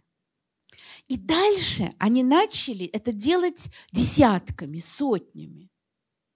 Причем это не то, что они тайно пробираются, чтобы работать, а наоборот, они демонстративно, они сообщают об этом, они идут к границе торжественно. А Ганди к этому времени уже создал там свою знаменитую ферму а, имени Толстого, где он жил, такой коммун, а первую из многих коммун им созданных. И вот они оттуда все пошли Э, вот по дороге уже там кучу народу арестовали, включая самого Ганди, тогда другие приходили. И они все время пересекали эту границу. При этом, понимаете, там шел разговор о депортации, что для многих из них было, ну, то есть это возвращение там, свою нищую жизнь в Индии. Их сажали, их депортировали. Ну, конечно, дело происходит в английской колонии, поэтому они подавали в суд за то, что их незаконно депортировали, и иногда суд решал в их пользу, и тогда люди возвращались. А кто-то не возвращался. И они это продолжали снова, снова и снова. Дальше был следующий момент, когда правительство заявило, что оно не признает браки, заключенные по индуистскому или мусульманскому обряду. То есть таким образом все браки вот этих всех 60 тысяч жителей Индии оказывались, ну, за исключением таких немногочисленных христиан, оказывались незаконными. И тогда стали выступать женщины, что, конечно, для индийских женщин не очень обычно. А, там очень трогательно, значит, а, первый день, когда было первое выступление, то все мужья, включая Ганди, целый день занимались хозяйством вместо жен, чтобы выразить, опять для индийских мужей это тоже неожиданный шаг, чтобы выразить таким образом свою поддержку. А потом там тоже сотни женщин во главе с несчастной Кастурбой, женой Ганди, которая очень тяжелую жизнь прожила, скажем прямо, они тоже пошли к границе, и правительство опешило совершенно, потому что им надо было арестовать сотни женщин, а это как-то значит, неловко было. А, и долго они не решались. Потом они их арестовали. Ну, тут вообще такое началось. То есть, когда арестовали жен, Тут уже все забастовали. Там слуги домашние, шахтеры э, или, наоборот, вот юристы. В общем, вся эта индийская община стала бастовать э, и стала нарушать закон. И там действительно был момент, когда тюрьмы все были заполнены. Просто некуда сажать было дальше. И в конце концов все эти ограничения отменили. Они признали браки, они отменили налог э, на, на регистрацию. Это как раз было к началу 2014 года. Может быть, то дело в том, что уже чувствовалось, что война грядет. Но во всяком случае, вот эта кампания, очень долго длившаяся, она добилась успеха и ненасильственными способами. И одним из важнейших моментов было вот это вот, ну, сажайте нас. И нас, и нас. А вы этих посадили, еще мы придем. И дальше Ганди вот с этим опытом, он уезжает э, в Англию, э, в Индию, он уже известный человек. Ну и дальше начинается его многолетняя борьба за освобождение Индии. Опять же, о которой отдельно еще будем говорить. Это очень много там было всего. Но одним из важнейших моментов как раз было вот этот лозунг «Заполним тюрьмы». То есть там сначала, скажем, они бойкот... была идея бойкота очень сильная, когда они там бойкотировали приезд принца Уэльского, бойкотировали товары, э, сидячие забастовки. Там много было всего разного. Но вот один был момент. Мы будем осознанно нарушать закон. В 1930 году был введен налог на... Была введена моноп... государственная монополия на соль. То есть предполагалось, что соль можно покупать только произведенную теми как это называется, соливарнями, наверное, да, которые имеют государственное разрешение, англичане получают за это налог. В принципе, даже экономически, э, ну, давным-давно уже кто там выпаривал соль сам. Конечно, это, это уже почти не было. Но это был вопрос принципа. И дальше а, я вот очень горда, что датировала э, действие золотого теленка. Помните, в золотом теленке э, пикейные жилеты говорят, вы знаете, Ганди поехал в Данди. А, это вот 1930 год. А, значит, что они делают? Данди – это городок на побережье океана. И вот Ганди со своими сторонниками. Они прошли там около 300 километров за там, неделю с чем-то. И тоже это все было, естественно, известно, заранее предупреждено. Они пришли, их сначала было там около 200 человек, по дороге присоединялись еще, еще, еще, еще. Они явились на берег океана – в 6.30 утра 6 апреля 1930 года Ганди демонстративно выпарил соль из морской воды. То есть это было демонстративное нарушение закона. Дальше, их уже к этому моменту было несколько тысяч. Их следующей целью был... Э, да, тут их начали арестовывать. И вот, понимаете, Тора мог приехать в тюрьму, посмотреть, как там арестанты сидят на свежем воздухе, на следующий день пойти собирать чернику. Индийская тюрьма – это совсем другая тюрьма. Да? Это не совсем неприятное место. А, значит, вот после, во время и после соляного марша а, было, ну, добровольно пошли на то, чтобы их арестовали, около 60 тысяч человек. Ганди был одним из первых, кого арестовали. И ну, там разные сроки давали. А, значит, Ганди еще много раз будет сидеть. Причем, ну, там Последний раз, когда его посадят, ему уже будет 75 лет, и он уже во дворце его держали. То есть это такой, конечно, арест там, с женой, с секретарем и так далее. Но его сторонники сидели в душных, мерзких, жутких, грязных, переполненных этих индийских тюрьмах. А, значит, да, там такая была замечательная вещь, что они шли, его задерживали – тут же вносили залог, он выходил, и они шли дальше. И на следующий день его снова задерживали. Вот пока они шли, его задержали, вот уже после этого выпаривания, его задержали четыре раза. То есть три раза его задержали, его выкупили под залог, на четвертый все-таки его посадили. И он сидел. А остальные пошли дальше. И их там, и жена его, еще несколько, там судья их вел, что самое интересное.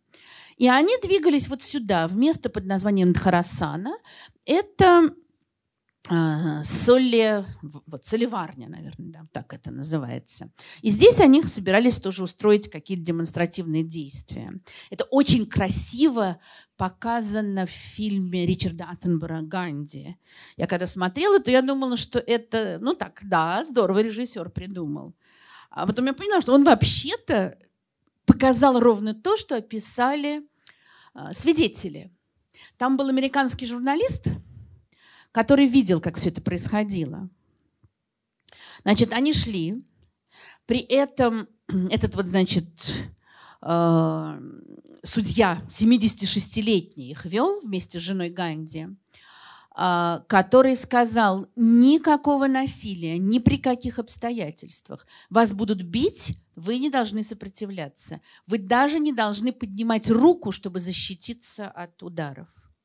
И вот этот Веб Миллер описывает, ни один из участников марша не поднял руки, чтобы защититься от ударов. Они падали один за другим. Там, где я стоял, э, с того места, где я стоял, были слышны ужасные звуки удара, а их били такими этими резиновыми дубинками и еще с железными нашлепками. Были слышны удары дубинок по ничем не защищенным головам. Э, толпа наблюдавших стонала и вздыхала, и задерживала дыхание. Тех, кого ударяли, те, кого ударяли, падали, иногда без сознания, или же корчились от боли. У них были проломлены черепа, сломаны плечи. Через две или три минуты вся земля была покрыта телами. Повсюду были огромные лужи крови. А, те, кто устояли, сохраняли значит, ряды и молча продолжали идти вперед, пока их тоже били. Когда уже всех, кто шел впереди, сбили с ног, выбежали люди с носилками, полиция их пропустила, они унесли всех раненых. Носилок не хватало. Их тащили по земле или там клали на какие-то простыни, одеяла и так далее и тому подобное.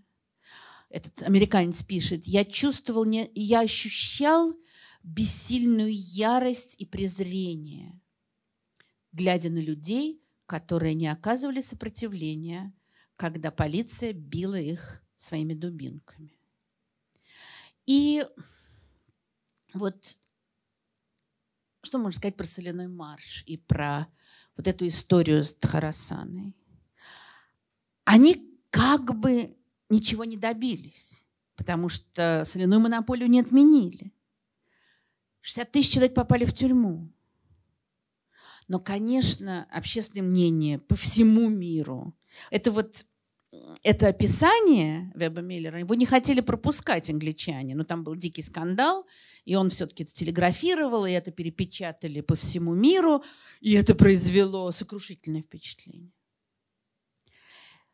И, конечно, идея людей, которые даже руку не поднимают, она, естественно, они стали вызывать невероятную симпатию.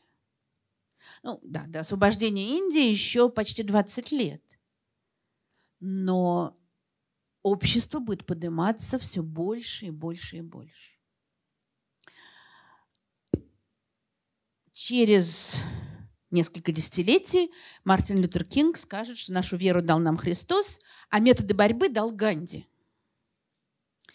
И у Кинга как раз, я тоже не буду сейчас подробно все рассказывать о борьбе Мартина Лютера Кинга, это тоже будет отдельный еще рассказ. Но один из моментов, с ними тоже очень жестко обходились на юге, ну и в частности сажали в тюрьму. А тоже можно себе представить. Ну, понятно, американская тюрьма как бы получше индийской, хотя тоже не веселое местечко. Но понимаете, что для человека, для бедного человека в каком-нибудь южном городке попасть в тюрьму, позор, потом выйти из нее, где найти работу, ну и много-много-много всяких других проблем. Однако, вот по мере того, как развивается это движение за гражданские права, а, значит, Кинг говорит, не надо бояться тюрьмы. Если власти угрожают арестовать вас за то, что вы выступаете за свои права, мы должны ответить, что мы готовы заполнить все тюрьмы на юге. И нечто в этом роде и происходит. Ну и дальше, значит, там много разных очень интересных, разных разнообразных действий предпринималось, о которых отдельно еще будем говорить. Но в частности, вот осознанно делалось так, чтобы людей забрали в тюрьму. И одна из самых знамен... один из самых знаменитых моментов вот всей этой борьбы за гражданские права цветного населения – это 1963 год – вот в большинстве воспоминаний говорят там 15 лет. Эти какие-то совсем мелкие. Да? Еще Навальному там что-то говорят. Эти прямо, я не знаю, там 10 лет. А, город Бирмингем был в Алабаме, был одним из самых таких вот твердых э, мест, державшихся за за сегрегацию, отказывавшись а, значит, десегрегировать город. То есть по-прежнему там были автобусы для, места в автобусе для белых и черных, э, там фонтанчики для питья для белых и черных, э, рестораны, кафе, входы в магазины и так далее и тому подобное. И там был очень жесткий шериф, который вообще громил все эти выступления со страшной силой. Там, ну, стрелять они, конечно, не стреляли, но у них были шланги с водой, которые били под таким давлением, что кора с деревьев слетала. И собачки были тоже такие очень симпатичные. И э, вот этот марш придумали взрослые. Тоже придумал, там был свой священник, и Кинг его поддержал. И дальше там были, ну, такие, конечно, старшеклассники, очевидно, активисты – которые ходили по школам и всех звали. И несколько тысяч детей вышли протестовать. Притом они уже заранее какие-то в плащах приходили, потому что ждали, что вот их будут обливать. А, они значит, вышли на демонстрацию, они отказались расходиться, после чего их стали пачками забирать. Это май 63 -го года. Отвозили в тюрьму деток этих. Их, значит, причем там у них, их, скажем, сажали в камеры, во-первых, с белыми, которые могли по-разному к этому относиться, и с белыми уголовниками. Ну, там кого-то выкупали, значит, тоже давали, э, под залог выпускали, кто-то там сидел сколько-то месяцев. Это дети. Но вот считается, что это, это самое, вот крестовый поход детей, как это принято называть в Бирмингеме, что это был поворотный момент всей кампании. Значит, через год уже десятки тысяч людей пойдут на Вашингтон, и, ну, это вот Кинг, значит, произносит свою знаменитую речь «I have a dream». А, там считается, что около ста тысяч пришло, может быть, и больше. И затем а, сегрегация будет отменена. Как сказала одна из женщин, которая вот в это время была 15-летней активисткой, она говорит, не, ну, понятно, что для нее это, наверное, важнейшее событие в ее жизни. Она сказала, не было бы Бирмингема, не было бы Барака Обамы. Ну, может быть, это и так. Во всяком случае, это, конечно, тоже такой небывалая готовность к самопожертвованию. И, ну, наверное, после Ганди и Кинга таких вот массовых каких-то огромных движений в тюрьму не было. Хотя э, подобные вещи, вот осознанное нарушение закона, они продолжаются, и они существуют. А, меня тут, на меня тут обрушилось какое-то невероятное возмущение самых разных товарищей, которые меня значит, обвинили в том, что я поддерживаю каталонских сепаратистов, которых я на самом деле совершенно не поддерживаю, потому что мне кажется, что это довольно смешная штука отделение Каталонии. Э, бессмысленное. Но им так не кажется. Но, да, но дело не в этом, а в том, как там все происходит. Ну, у меня дочка живет в Барселоне, и я достаточно часто там бываю. И нам по телевизору все показывают, показывали, да, эти все какие-то улицы, горевшие, еще чего-то. Это были там три улицы, скажем протест невероятно мирный. Ну да, они там перекрывают трассы, что-то блокируют, пытались аэропорт блокировать. Две вещи меня совершенно поразили. Вот как раз, когда там начали поджигать какие-то студенты, бросать коктейли Молотова и так далее, то вышли каталонцы, не полиция. Что-то похожее было на Майдане. Вышли каталонцы и встали между этими радикалами – и полиции. И сказали, у нас мирный протест, мы этого не хотим. И так вот стояли.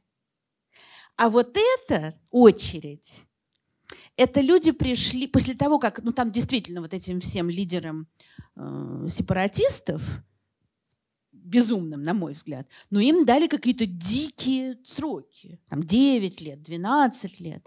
И тогда сотни людей, это вот люди, стоят в очереди в суд. Они все приходят и, дай, и пишут заявление. Арестуйте меня, потому что я хочу того же, чего хотят вот те. И суды, жизнь судов, ну, понятно, что их не посадили. Но вообще-то они блокировали работу судов потому что никто не мог, дела остановились. Там даже ввели, там ввели лимит, что можно принимать по 25 таких заявлений в день. Иначе не будет работы. И приходили разные там люди, занимавшие крупные должности, и обычные совершенно люди. И вот они, значит, эти свои заявления. И как бы я ни относилась к отделению Каталонии, это у меня вызывает уважение такая деятельность вот когда люди, ну я не говорю о том, что там все, у них там желтые ленточки, это символ свободы политзаключенных. Все в этих лентах, включая мэрии и много всего другого. Это тоже производит, конечно, очень сильное впечатление. И я бы сказала так, что, конечно, я знаю у нас людей, ну, я не знаю тех, кто бы пришел и сказал, ну, посадите меня. Да, это такого как-то никто доходит. Но скажем, ну вот три человека, которые разные у меня отношения, кстати, вызывают. Значит, Ильдар Дадин, уже, слава богу, выпущенный, Марк Гальперин, который сидит, и Константин Котов, тоже, который, значит, пос, посажен с этим диким сроком э, после, да, после того, как ну, после ничего, после того, как он вышел просто на мирную демонстрацию. Но сейчас э, даже там, опять же, я не буду вникать, что и почему. Но каждый из этих людей уже понимал, что к нему могут быть, потому что да, Марк Гальперин, у него был условный срок, и обычно люди, у которых условный срок, не провоцируют власть, а он продолжал выходить, провоцировать, продолжал там, скажем, выходить на пикеты. И вот к каждому из них применили уже уголовное наказание, потому что они продолжали делать то, что делали раньше. То есть, в общем, это тот же самый ход. Но другое дело, что их не 60 тысяч. Ну и в завершение, в заключение, вот эти, опять же, слова Толстого. Кто бы я ни был, человек ли принадлежащий к достаточным, угнетающим классам или к рабочим, угнетенным, и в том и другом случае ни выгоды неподчинения меньше, чем невыгоды подчинения. И выгоды неподчинения больше выгод подчинения. Ну, можно с этим соглашаться, можно с этим не соглашаться. Сократ бы с этим согласился. Ну, еще некоторое количество людей. Приходите завтра слушать про то, как люди от налогов уклоняются. Да, вопрос, конечно. Вот есть, э, когда из непрошедшего прошлого говорят, Лев Толстой написал 99 томов.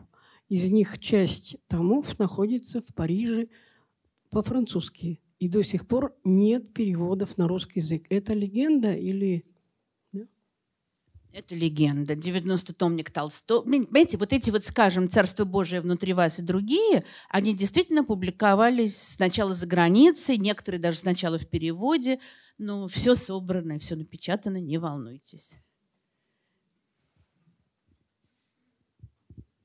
Добрый вечер. Я вас правильно понял, что Толстой очень переживал за то, что ну, и после его выступления люди сидят. А Ганди и Мартин Лютер Кинг, они считали это нормально. Что мы сидим, и они сидят. И они как бы не переживали, что там кто-то кого-то посадили, кто-то умер, например, в тюрьме. А Толстой переживал. Вот. Нет, ну кто-то умер, безусловно, все переживали. Я бы сказала так, что Толстой переживал не потому, что люди сидят.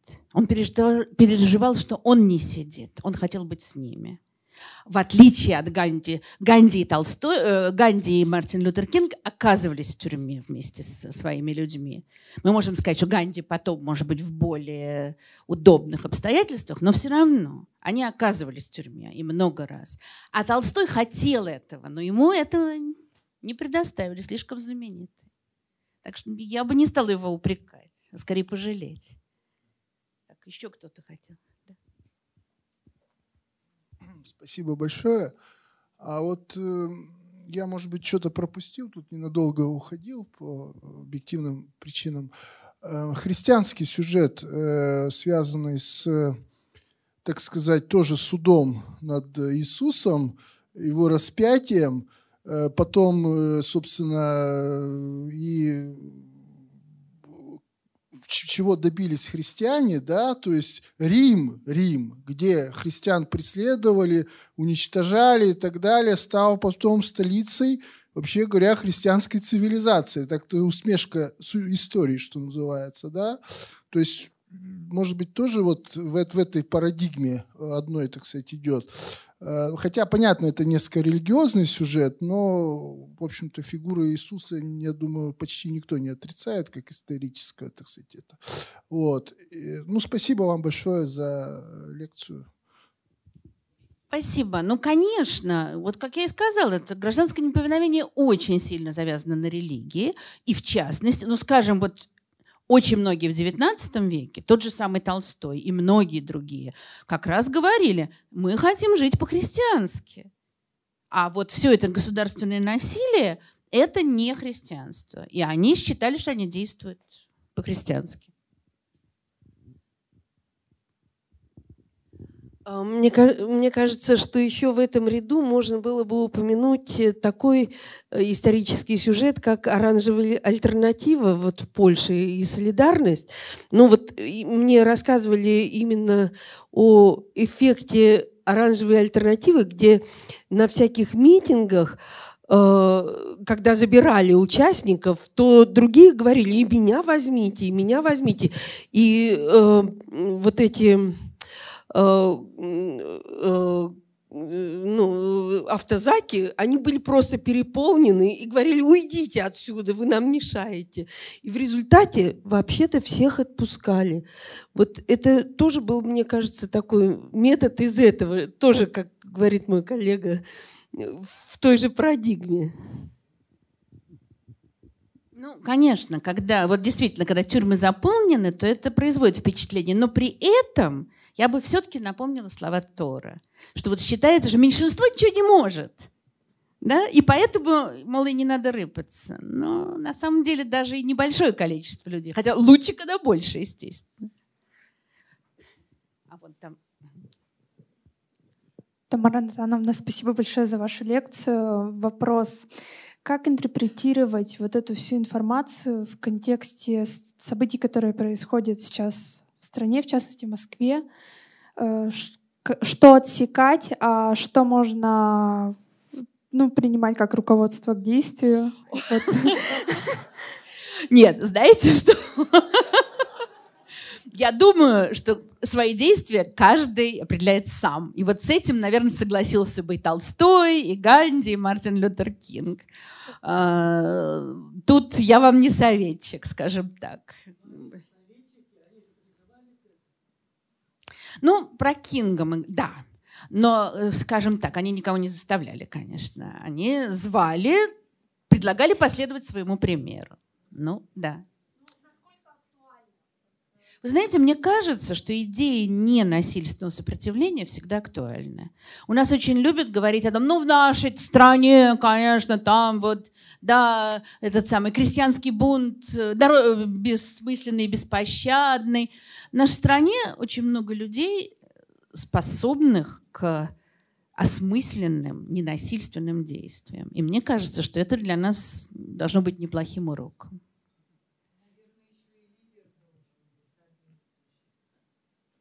Найдите ну, сначала такого лидера.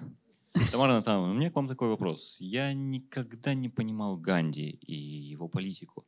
В отличие от всех предыдущих случаев, даже которые вы упомянули сегодня, а, история с Ганди – это националистическая история. Они, индусы, не были меньшинством, ни религиозным, ни национальным. Они а, вообще-то, это национализм, они боролись за независимость своей страны потом в итоге, да, во что это вылилось. А, это не протест, который в Соединенных Штатах а, черное население, которое видело США как свою страну. Э, в своей речи Мартин Лютер Кинг говорил «I have a dream», и он развивал идею того, что мы будем жить в едином толерантном обществе. Но индусы хотели совершенно другого. Почему же индусы а, вот восприняли эту политику, а, эти методы ненасильственной борьбы? Ведь в конечном итоге, если говоря простым языком, они понесли больше потерь человеческих.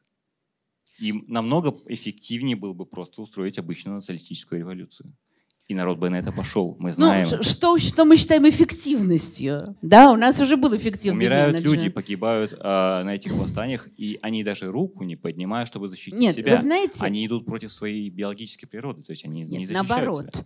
В общем-то, вся, да, а, вся культура индуизма э, замешана на идее ненасилия. А, в, Индии тогда была половина мусульманского населения до 1947 года. Да, конечно. А, Ганди был индусом. Ганди, кстати, очень много... Ганди как раз пытался объединить и индусов, и мусульман. К сожалению, это не вышло. Это невозможно. Э, да, не знаю, довольно долго под его руководством как раз они сражались вместе. Там потом, ну это будем отдельно говорить про... Это сейчас кажется невозможно. Тогда все выглядело совсем по-другому. Но идея основная Ганди всегда была прежде всего не насилие. У него такая есть... Значит, за 20 лет существования коммуны имени Толстого, пишет он в своих воспоминаниях, ни один член коммуны не убил ни одну змею. А понимаете, в Индии это какая проблема. И ни одна змея не укусила ни одного члена коммуны.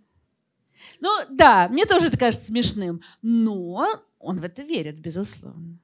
Понимаете, иногда мне Ганди, вот фраза, которая меня не устает просто шокировать. Он сказал, если бы немецкие евреи э, там что-то возлюбили бы фашистов и там, ну не, как-то вот своей любовью они бы их преобразовали, и ничего бы не было, сказал он. Что, а...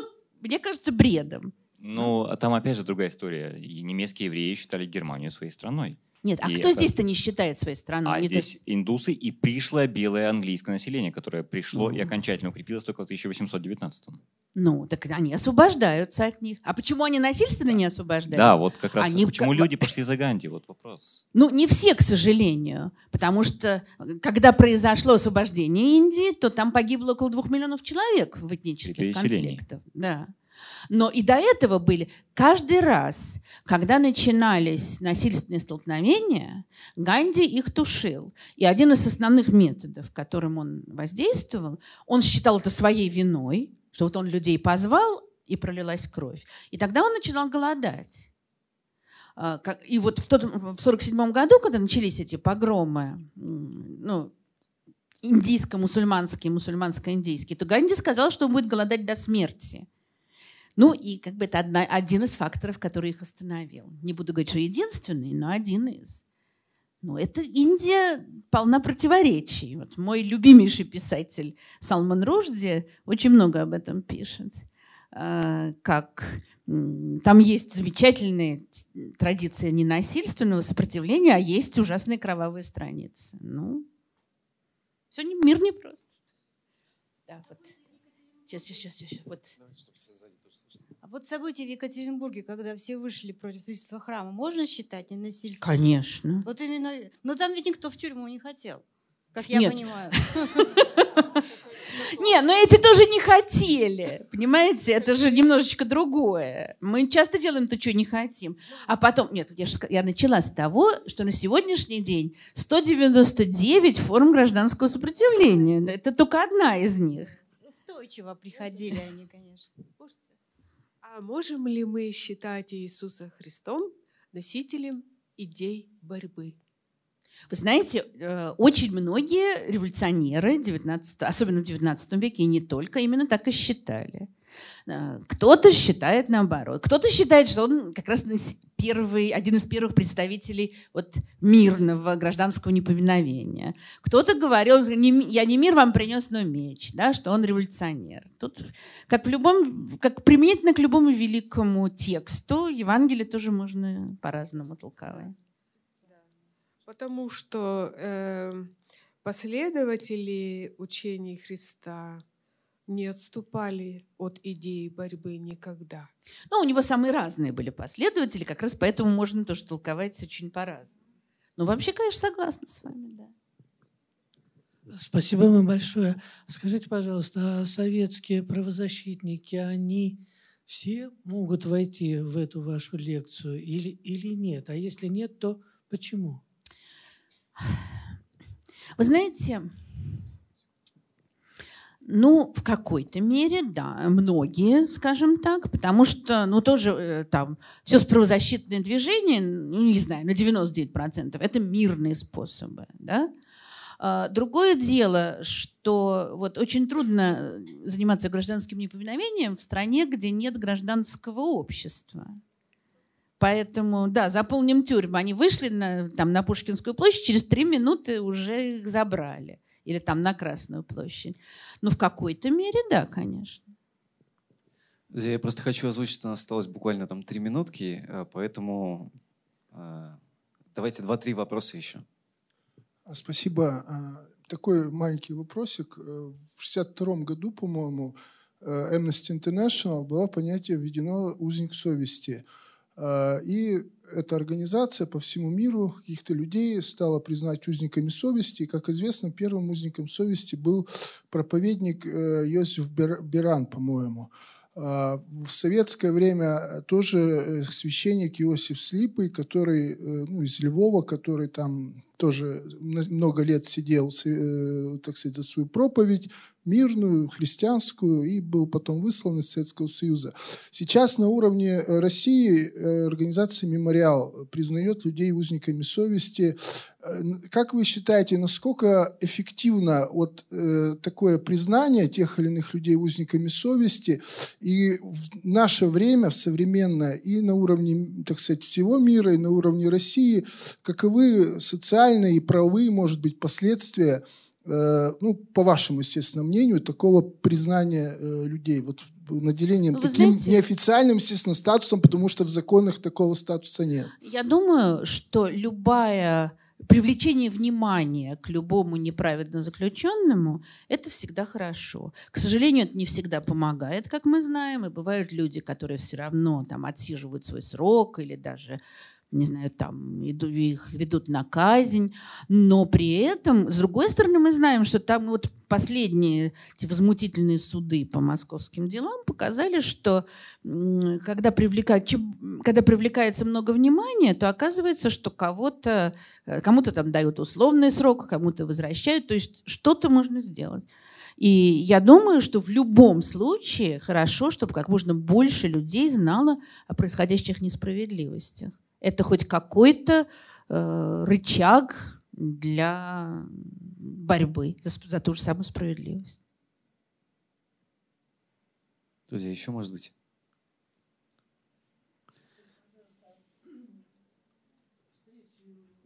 Чтение стихов у памятника Маяковского, это ведь откровенно такое массовое, ну, там же люди собирались. И, и то, что описывает Буковский и возвращаются ветер, это же непротивление, то есть э, непротивление зло. Они просто Вы выходили да. и заявляли. И страдали мы самого Буковского дважды избивали за, за все за это. Знаете, это очень интересная штука. То есть власти, конечно, это восприняли вообще чуть ли как бунт и терроризм. С другой стороны, ну, Буковский, понятно, там он уже к этому моменту все прекрасно понимал.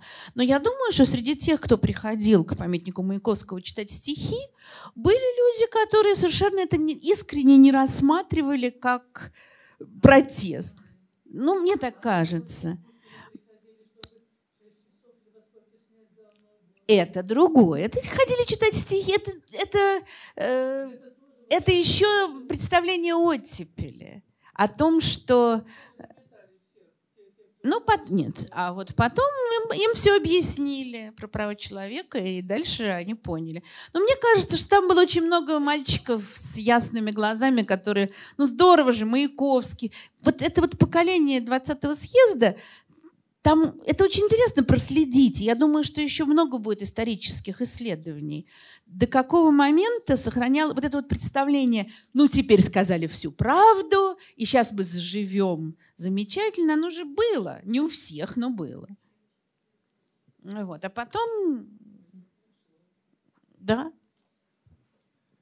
Ну что, друзья, давайте поблагодарим Тамару Натановну. Спасибо большое. И обязательно приходите завтра на следующую лекцию в 4 часа в этом же зале. О том, как уклоняться от налога.